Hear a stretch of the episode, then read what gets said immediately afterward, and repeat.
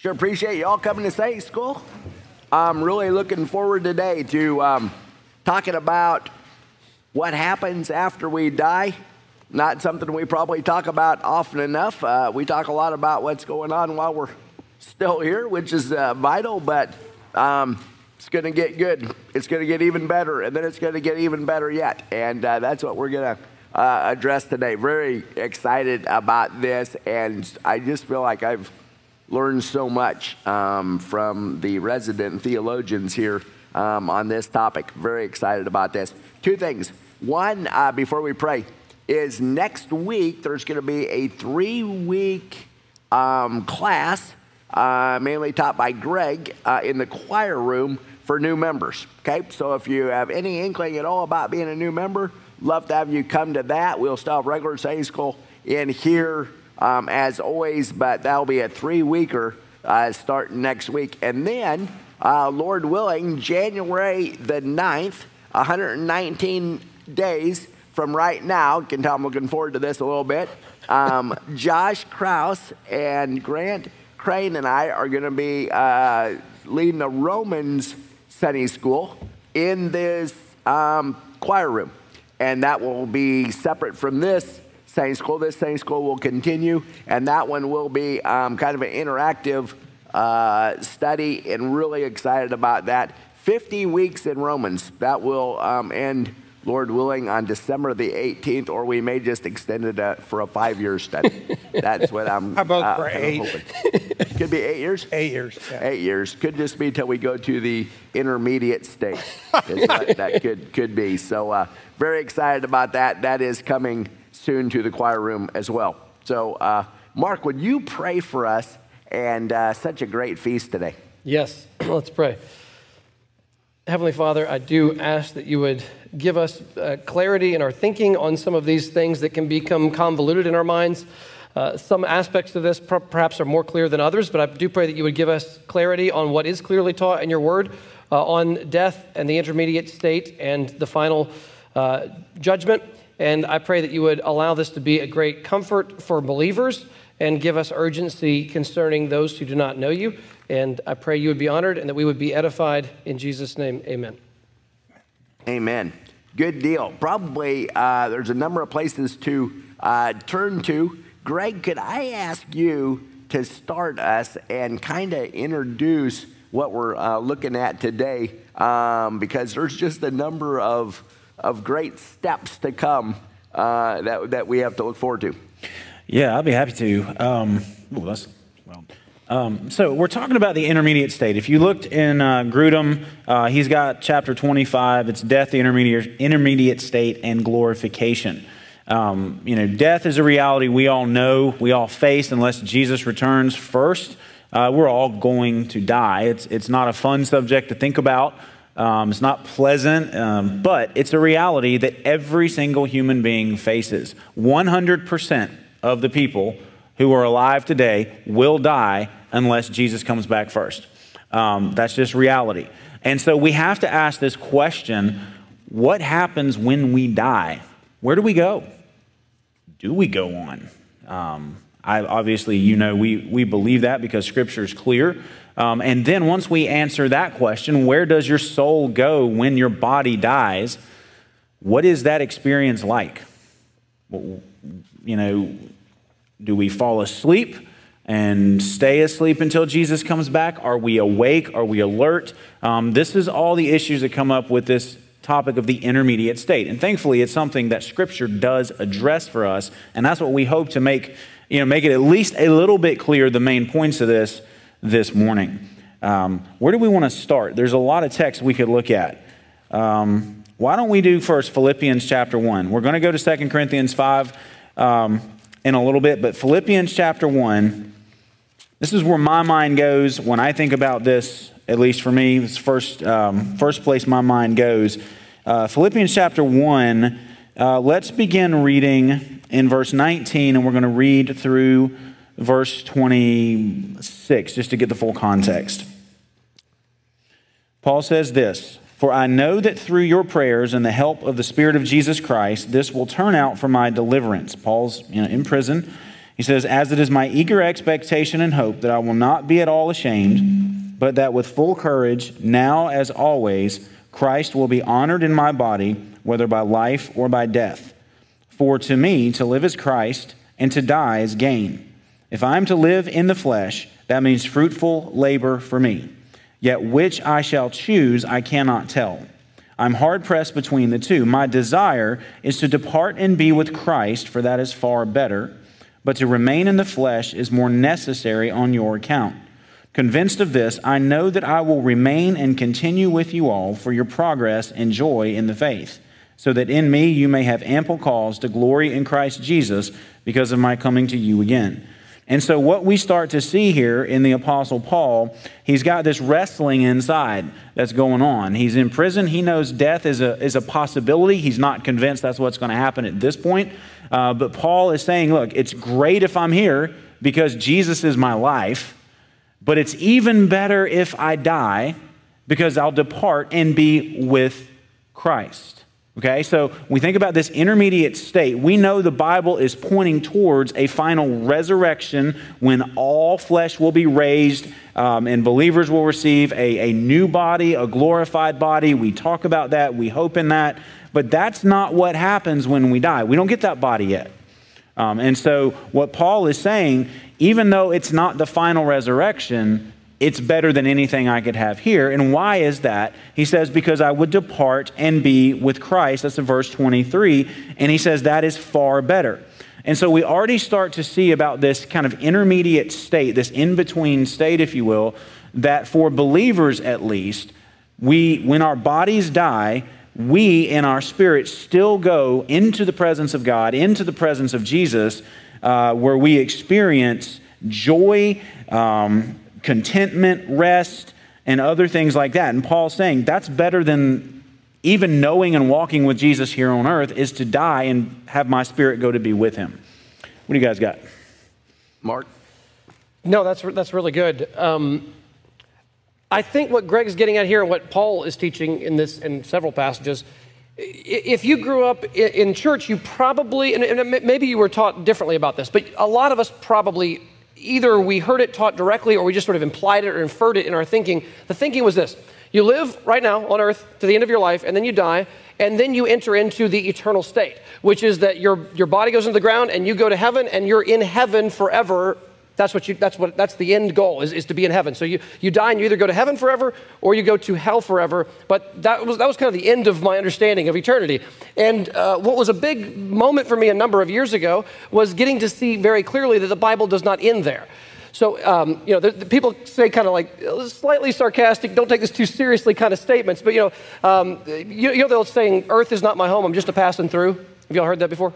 Earth is not my home, I'm just a passing through. Well, some people have said with a little bit more sarcasm than is actually warranted, heaven's not my home, I'm just a passing through. Now that's an overstatement because really the new heavens and the new earth is heaven on earth. But strictly speaking, our soul going to be in heaven is not our eternal destination as believers. That is a temporary destination called the intermediate state between two places. And at Christ's return and final judgment, there will be a new heavens and new earth. We will have new glorified bodies, and we will return to earth to live forever in an embodied existence with physical bodies, eyes, nose, taste, touch, feel, here on this planet that will be completely restored, renewed. Romans 8 says that God subjected creation to futility, not willingly, but because of him who subjected it in hope that the creation itself will be set free. Let's talk about the world. The creation itself will be set free from bondage to decay and obtain the freedom of the glory of the children of God.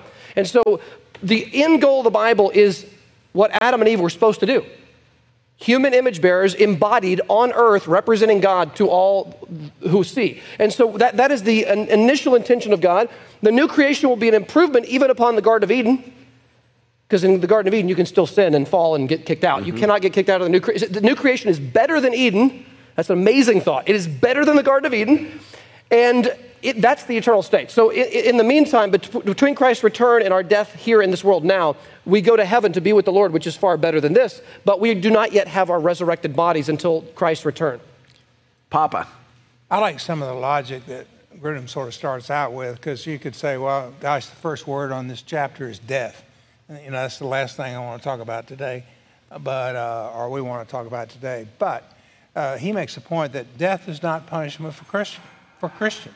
That is a very, very, very, very good point. It's on the first page of the book, 348.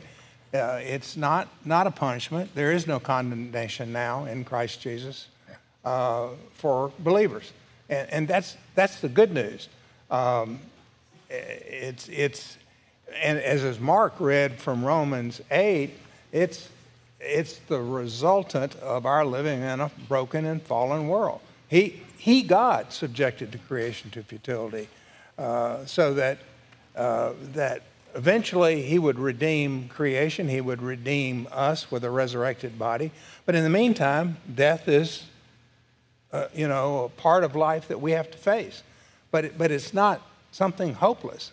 And we've got all the hope in the world. All you got to do is sit down in your quiet times and read Romans 8, and that's us. That's our destination. That's who we are in Christ, and that's something to be this afternoon raising your hands and praising God for. So this is not a mournful subject. Obviously, if you're going through this yourself or with a family member, it's tough.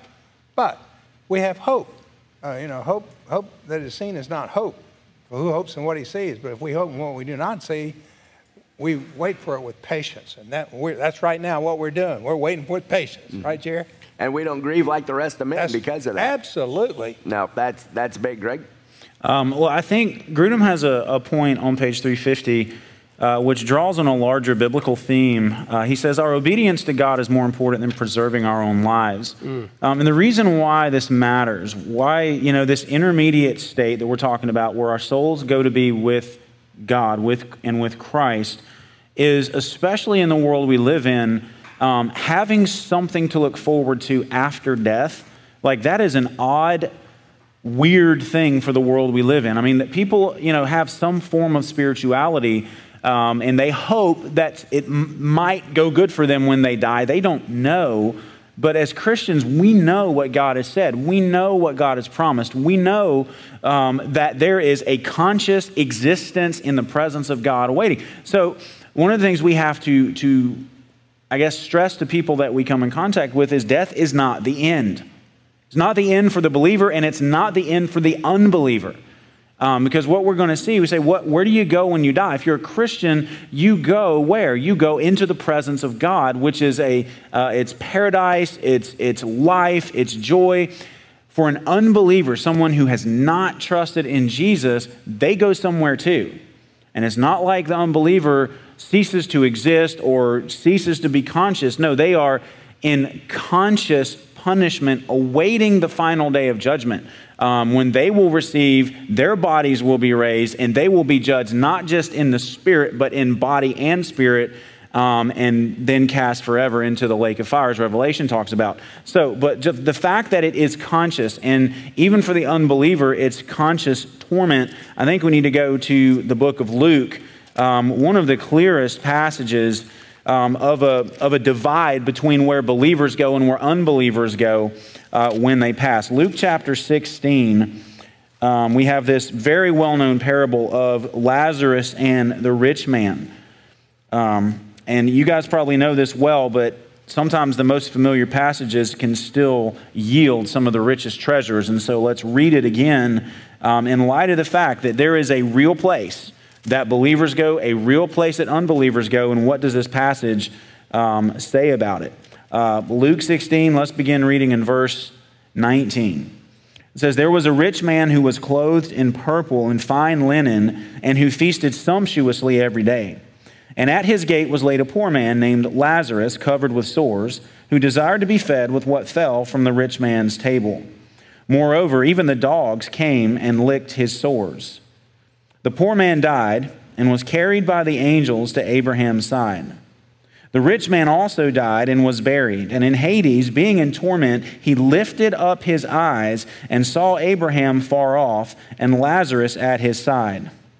And he called out, Father Abraham, have mercy on me, and send Lazarus to dip the end of his finger in water and cool my tongue, for I am in anguish in this flame. But Abraham said, "Child, remember that you in your lifetime received your good things, and Lazarus in like manner bad things, but now he is comforted here, and you are in anguish. And besides all this, between us and you, a great chasm has been fixed, in order that those who had passed from here to you may not be able, and none may cross from there to us." And he said, "Then I beg you, Father, to send him to my father's house, for I have 5 brothers, so that he may warn them, lest they also come into this place of torment." But Abraham said, "They have Moses and the prophets, let them hear them." And he said, "No, Father Abraham, but if someone goes to them from the dead, they will repent." He said to him, "If they do not hear Moses and the prophets, neither will they be convinced if someone should rise from the dead." A couple of thoughts here, and then I'll listen to what these other guys got to say on this. Keep in mind, in this day, rich people were, at least how they were viewed by the culture around them, if you were rich, then you were blessed of God. You know, it goes back to the, Jesus and the rich young ruler. He's rich, he's well off, he seems like a pretty obedient guy. And Jesus says how hard it is for, the rich to enter the kingdom of heaven. It's easier for a camel to go through the eye of a needle than for a rich person to enter into heaven. And the point is, people thought if anybody's going to make it, it's rich people, because look, they're blessed. Look at all that they have. God obviously is favorable to them, and so they're going to get in if anybody does. And notice in this story, it is not the rich man who goes. So all his earthly possessions did him no good when it came down to where he goes when he dies. It's very likely that he, rejected God, was not a worshiper of God. He never gave thanks to God. If he did, it was only external. Now, contrast him with Lazarus here. And I heard somebody say this. I need to check on it to be sure, but I think it's right. They said Lazarus is the Greek for Eleazar, which means supported by God. And so if that's the case, this poor man, he doesn't have much, but it does seem like he probably has faith in God. He probably has genuine faith. He's a genuine worshiper of God, even though he is poor. And so when he dies, he is carried immediately into Abraham's side, to Abraham's bosom, the paradise, the place of rest for the people of God. And this rich man, not having faith, is taken immediately to a place of punishment where he is fully aware of what's going on. It's not like he ceases to be conscious or anything like that. He is fully aware of where he is and what's going on, and he knows it's bad, and he is in a place where he cannot change this at all. So go ahead. On that point, just some things that you don't want to overlook. We can read through some of these details like you're unpacking for us, and we can miss certain things. Well, here's something that we often don't think about. The idea, sometimes people will say that when you die, you leave time. That we talk about entering eternity, the idea that there's no more time anymore. And let's be careful what we mean by that. Yes, of course, when we die, we enter into eternity, but that does not mean that we exist outside of moments passing, because that's what time is, right? Moments passing. This man, as he's in Hades, first of all, does he remember his former life? Yes. Yeah, does he remember the poor man? Oh, yeah, I remember that guy who was sitting at my gate. Does he remember? He knows who Abraham is. He actually says his name. I know you, Abraham. That's Father Abraham over here. By the way, I've got 5 brothers back home. Okay, so stop for a second. Some people say that the moment we die, everyone just sort of shows up in eternity at the same moment. Like there's no time. Everyone gets there at the same moment. That's not true here, because these two guys die close together. They go to eternity together, but he looks back and his brothers are not there yet. Send someone to tell my 5 brothers. In other words, he is in a place that is going through time, just like we on earth are going through time. As he's going through time, his brothers are still going through time back on earth. He knows about his brothers. He knows about his family. He has all his basic knowledge of those things. He then asks for someone to go speak to them. This is not, I think sometimes we can become, as Christians, we can become frightened about eternity, at least, especially with children. I'll talk to children or younger people. We'll talk about this. You kind of think you're going to have a memory wipe. Like you forget everything, and you go into this place you've never been, and you don't know anyone, you don't recognize anyone, you have no idea what's going on, and you have to kind of relearn everything from the beginning, and you're outside of time. It sounds so foreign and almost scary that there's nothing attractive about that. I had a couple of people in my class a year ago, seniors, one girl in particular, said one of her big fears is eternity. Because she, even as a believer, she's like, heaven just almost seems scary. It's like, I don't know what's up there. I don't know what's going to happen. And she was kind of being very honest, confessing, like, I don't know what to do with that. But the idea that we're going to have our memories forgotten is not true. We won't go there right now, but 1 Thessalonians 4, to me, confirms this explicitly. Do not grieve as those who have no hope. He's talking about people who've died. So a believer, I'll just mention it really quick. So say there's a believing family of 5. All of them are believers. And let's say that 2 of them die. The other 3 are going to grieve for those 2 that they've lost, of course. That is absolutely right and good and natural to grieve for those who have died. Paul doesn't say don't grieve. What does he say? Don't grieve as those who have no hope. That's a very different thing. So as they grieve over their lost believing relatives who have passed away, Paul says, don't grieve as those who have no hope. Then he says, for when the return of Christ happens, we who are still alive will be caught up together, but they will rise first, those who are dead, and we will rise with them. We'll meet the Lord in the air, and so we will be with the Lord forever. What's Paul saying? He's saying, well, most importantly, we'll be with Jesus. That's 10 million times more important than any lost loved one. But when he says, don't grieve as those who have no hope, he means we're going to have the hope of seeing lost, believing loved ones who've died. We will see them again. So don't grieve without hope over them. We will see them again. We will know them. We will remember them from our former life. And so, and there's other passages as well. Earlier in the same chapter, he says, use your money in such a way that you might gain friends for yourselves who will welcome you into eternal dwellings. Verse 9 of chapter 16. So clearly, if you're using, let me read that just so I don't misquote it.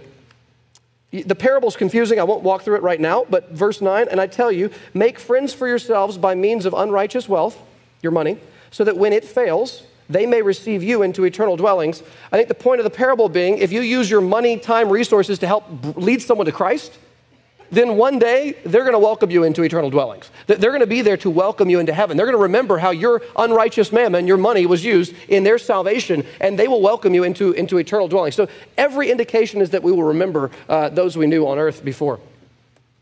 Well, I think you said this, but there's throughout this passage of the rich man and Lazarus, there's certainly consciousness of everything. You know, like you say, he remembered his brothers, he's in torment, he wants Lazarus to come dip his finger into water and because he's in the flames, it says. So it's not like I don't know what people think of as far as hell is concerned, like they're going to continue doing what they're doing. No, it's a place of torment and it's immediate. There's a separation here when you die.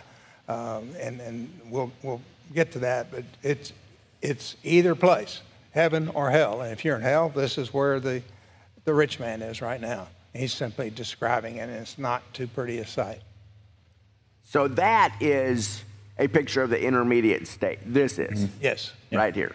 Could you, Mark, really helpful, help us walk through the 2 Corinthians 5 passage, and then maybe let's start to think, okay, what is the intermediate state for the unbeliever and for the believer? And then what is the eternal state for the unbeliever and the believer? Yes. So turn to 2 Corinthians. We'll start at the end of chapter 4, verse 16. 2 Corinthians 4:16, and here's what Paul says. So we do not lose heart, though our outer self is wasting away, our inner self is being renewed day by day. For this light, momentary affliction is preparing for us an eternal weight of glory beyond all comparison, as we look not to the things that are seen, but to the things that are unseen. For the things that are seen are transient, but the things that are unseen are eternal. And just real quick, I don't want this to be misunderstood. The things that are unseen that we don't see is not just referring to the spiritual, non-physical realm in heaven. I think it's also referring to the new heavens and new earth. We don't yet see it. Hope that is seen is not hope, Romans 8, where he's clearly talking about new creation. I think he's talking both about heavenly realities, but also the eternal state, the resurrection and the new creation. You can't see that right now, but it's eternal, and it will always be here once it arrives. So we fix our eyes on both the present and future in that sense, and not on the things that we see, because this earth will be judged. Let me just say another thing. Verse 17, this light momentary affliction is preparing for us eternal weight of glory beyond all comparison. That could be used in a way that might not be loving to someone. I don't mean the truth. I mean, you could go to someone who's really suffering and say, this is light and momentary, and you could say it in a way that would not be helpful at a time that might not be the best time to say it. Paul is not a man who doesn't understand pain and suffering. This guy has suffered more than any of us, probably all of us put together times 10. Paul has suffered physically and in other ways as well. And Paul says, I'm not saying suffering in this world is small on its own terms.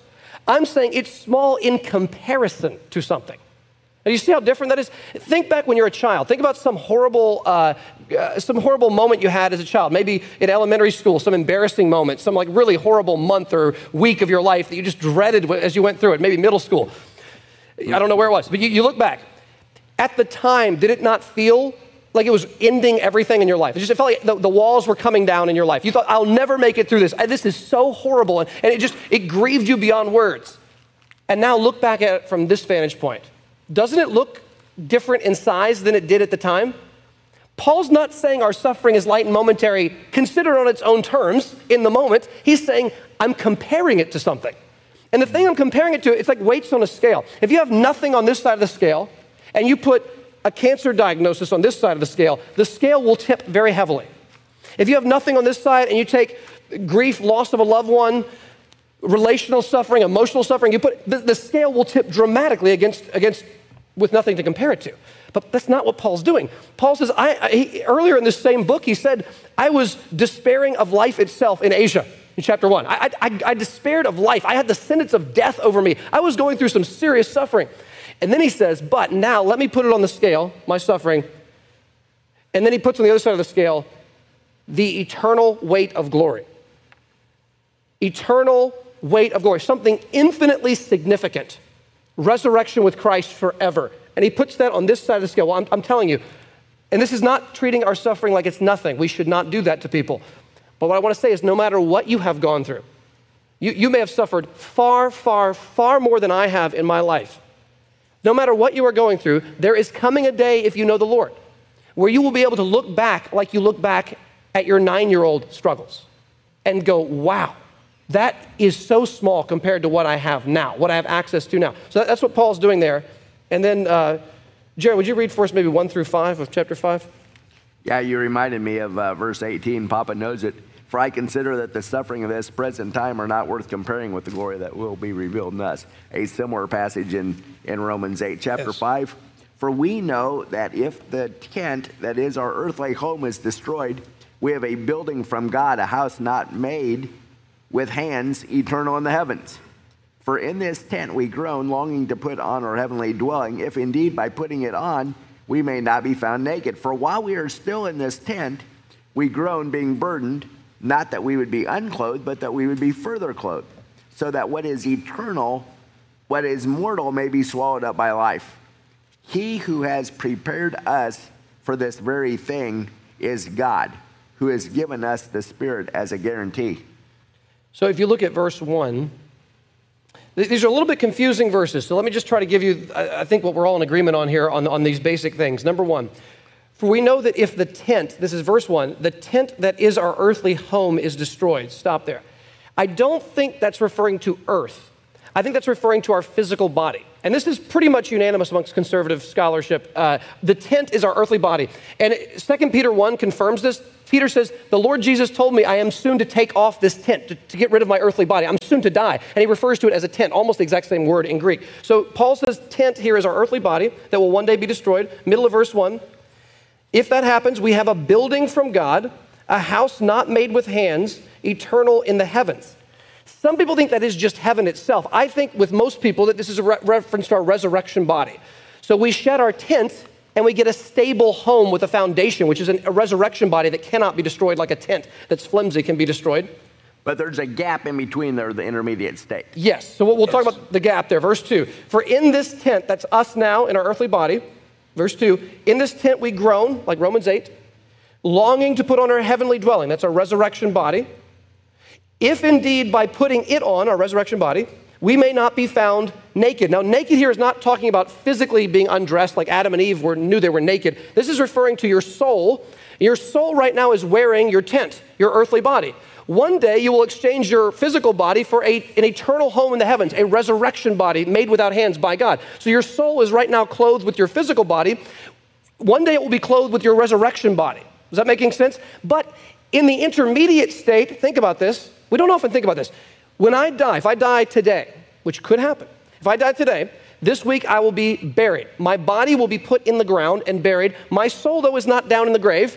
My soul's not haunting some building somewhere, okay? My soul is where it goes back to be with the Lord Jesus in heaven. It goes back to be with the Lord Jesus. Now, I don't yet have a resurrection body. If I die today, I will not go into eternity with a resurrection body. I will be called what Paul calls naked, or what he calls being unclothed. My soul is not wearing this body, it's in the ground. It's not wearing my future resurrection body that hasn't been given yet to anyone except Jesus. And so right now, I am naked. I am a soul without a body in the intermediate state, but we'll explain what that means in a second, a little bit. Verse 4, for while we were still in this tent here on earth, we groaned being burdened, not that we would be unclothed, but that we would be further clothed, so that what is mortal may be swallowed up by life.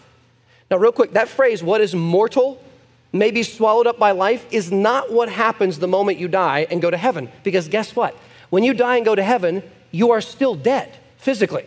Death has not been swallowed up by life the moment you die. Because although you are thriving in heaven in your soul, you are still dead. That's the definition of dead is what? Your soul and body are separated. So if your soul is having a great time in heaven with God, that is way better than life here in a body. That's way, way, way better. But it is not the final state. And Paul says it's a state of being unclothed, not being totally clothed as we should be. And one day at the resurrection, what is mortal will be swallowed up by life. Our soul and our body will be permanently reunited in a resurrection body, never to die again. And at that point, death will be defeated, entirely and completely, absolutely eradicated from the world. So let me stop there, and I want to get some nuances from Papa, Fred, and Greg on this.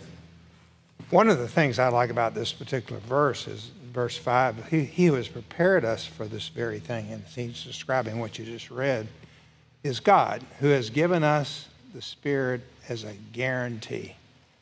That's a surety. It's as good as done. It is the final product. As we talked about earlier in Romans 8, all those verbs are aorist. It's already completed for the believer. And so this guarantee by the Spirit is another stamp that this is true. This is going to happen. This is. Now, I like the tent building comparison. Tents are typically temporary.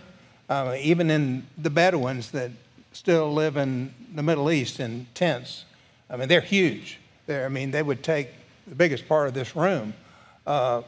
They move those things. I mean, that's a temporary dwelling.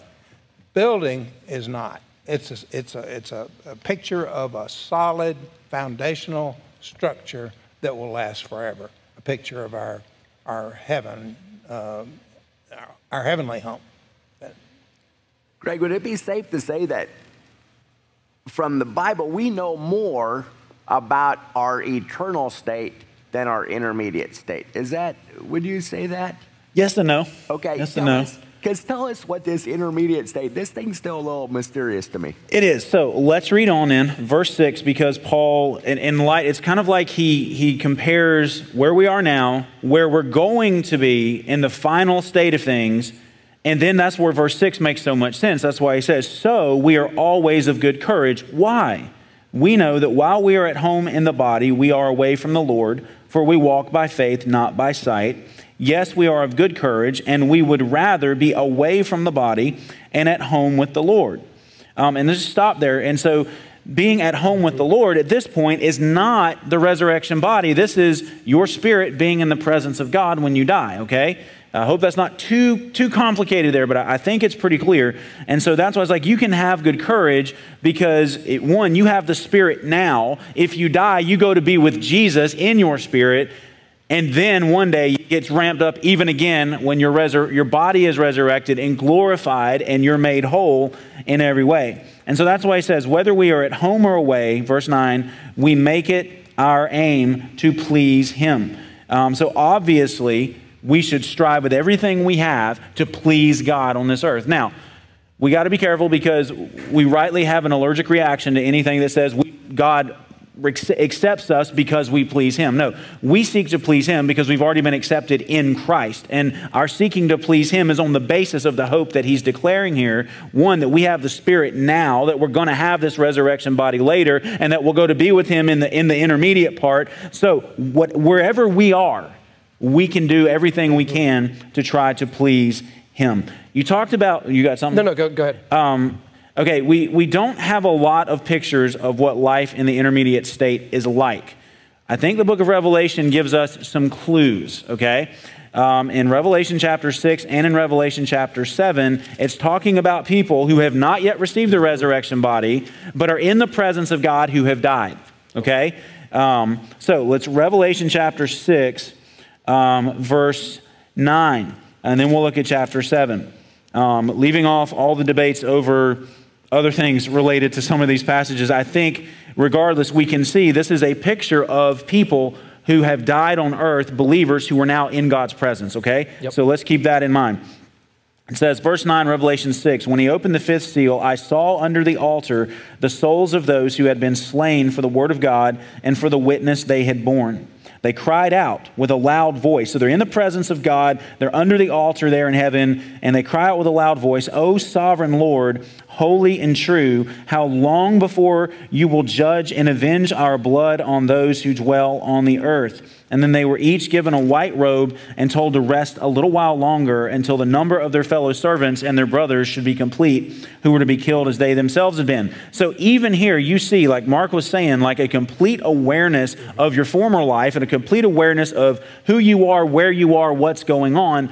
But there's also an awareness that it's not yet complete, because there's this final avenging that God's going to do on those who opposed Christ and put people to death for their faith in him. So there's a looking forward to something still to come, which is that resurrection, final judgment, everything like that. Now look at chapter 7, let's start in verse 9, and we'll just read through verse 17. I think, again, this is a picture of what's going on in this intermediate time between death and the final resurrection. It says, "After this I looked, and behold, a great multitude that no one could number, from every nation, from all tribes and peoples and languages, standing before the throne and before the Lamb, clothed in white robes with palm branches in their hands, and crying out with a loud voice, 'Salvation belongs to our God who sits on the throne and to the Lamb.' And all the angels were standing around the throne and around the elders and the four living creatures, and they fell on their faces before the throne and worshiped God, saying, 'Amen, blessing and glory and wisdom and thanksgiving and honor and power and might be to our God forever and ever.' And one of the elders addressed me, saying, 'Who are these clothed in white robes, and from where have they come?' I said to him, 'Sir, you know.' And he said to me, 'These are the ones coming out of the great tribulation. They have washed their robes and made them white in the blood of the Lamb. Therefore, they are before the throne of God.'" And again, you know, however you want to parse this, I think this is indicative of every believer who dies before the final resurrection. "Therefore, they are before the throne of God and serve him day and night in his temple. He who sits on the throne will shelter them with his presence." So this is what you can look forward to when you die. "They shall hunger no more, neither thirst any more. The sun shall not strike them, nor any scorching heat. For the Lamb in the midst of the throne will be their shepherd, and he will guide them to springs of living water, and God will wipe away every tear from their eyes." So when Paul says to depart and be with Christ is far better, this is what he's talking about.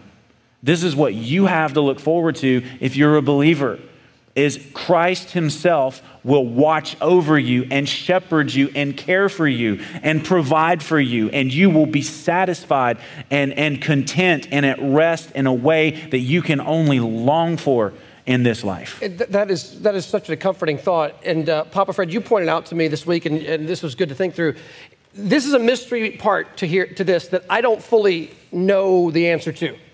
So I wish I knew more, but I have not been to the intermediate state, so I can only say so much here. But so you've got Paul saying naked, without a body, but then here you've got eyes being wiped of tears, and you've got robes, you've got hands, faces, you've got all kinds of, when you mentioned Moses and Elijah appear on Mount of Transfiguration from the intermediate state, and they stand there in bodily form. You know, they didn't have name tags. They didn't have name tags, that's right. So the point here being, I don't quite understand what the final answer is. People make different guesses, but there seems to be some kind of form that you take, some kind of bodily form that you take in some form, but whatever that is, the eyes that are being wiped of tears, whatever that is not your resurrection body. It is not your final resurrection body. It is something that is not as great as what is coming after that. So I don't fully understand the language here. Same thing with the rich man said, "Put water on my tongue. That's not just, a soul doesn't have a tongue. So there is still bodily language used in the intermediate state, despite the fact that we don't have our earthly body, it's in the ground, and we don't yet have our resurrection body. And I made a comparison, angels are spirits, ministering spirits. They don't have bodies, but when they appear, do they have bodies? Yes, they appear with bodies, hands and eyes and noses and all that. So I don't know what exactly this means, but God gives us some kind of form of some kind, bodily form, in the intermediate state it appears. Papa? Well, naked, as you already pointed out, is not running around with no clothes on. It's the fact that we're separated from the body, and the body from the soul. But there is, as we've already pointed out from these verses, there's robe. They were given white robes. They in their hands. They held palm branches. They were praising God with their voices, crying out, "Salvation belongs to our God who sits on the throne and to the Lamb." So there's cognitive ability. There's physical action of some sort. Moses and Elijah showed up, and they were talking to Jesus. We don't know what they said, but they said they were talking about the Exodus, and so there was conversation going on between the three of them, and then the disciples were all privy to this. They didn't know what was going on. Peter wanted to build a tent. That's right. Mm-hmm. But so there, yeah, we can speculate about what it must be like, but hey, it's going to be in heaven. You're going to be in the presence of Jesus Christ, our Lord and God and Savior. It doesn't get any better than that. Now, obviously, a resurrected body, yes, we want that building. We want it as soon as possible. But, hey, I'll take heaven today as it is. Absolutely. What would you say how should this inspire us today? There's plenty in that, you know, to think with an eternal perspective should help us to thrive. Greg? Before you answer, this is less important, so I want to end on a more important thing. Since we're in Revelation, look at 8:1. Just want to slip in one verse, and then I want Greg to answer that. When the Lamb opened the seventh seal, there was silence in heaven for about half an hour.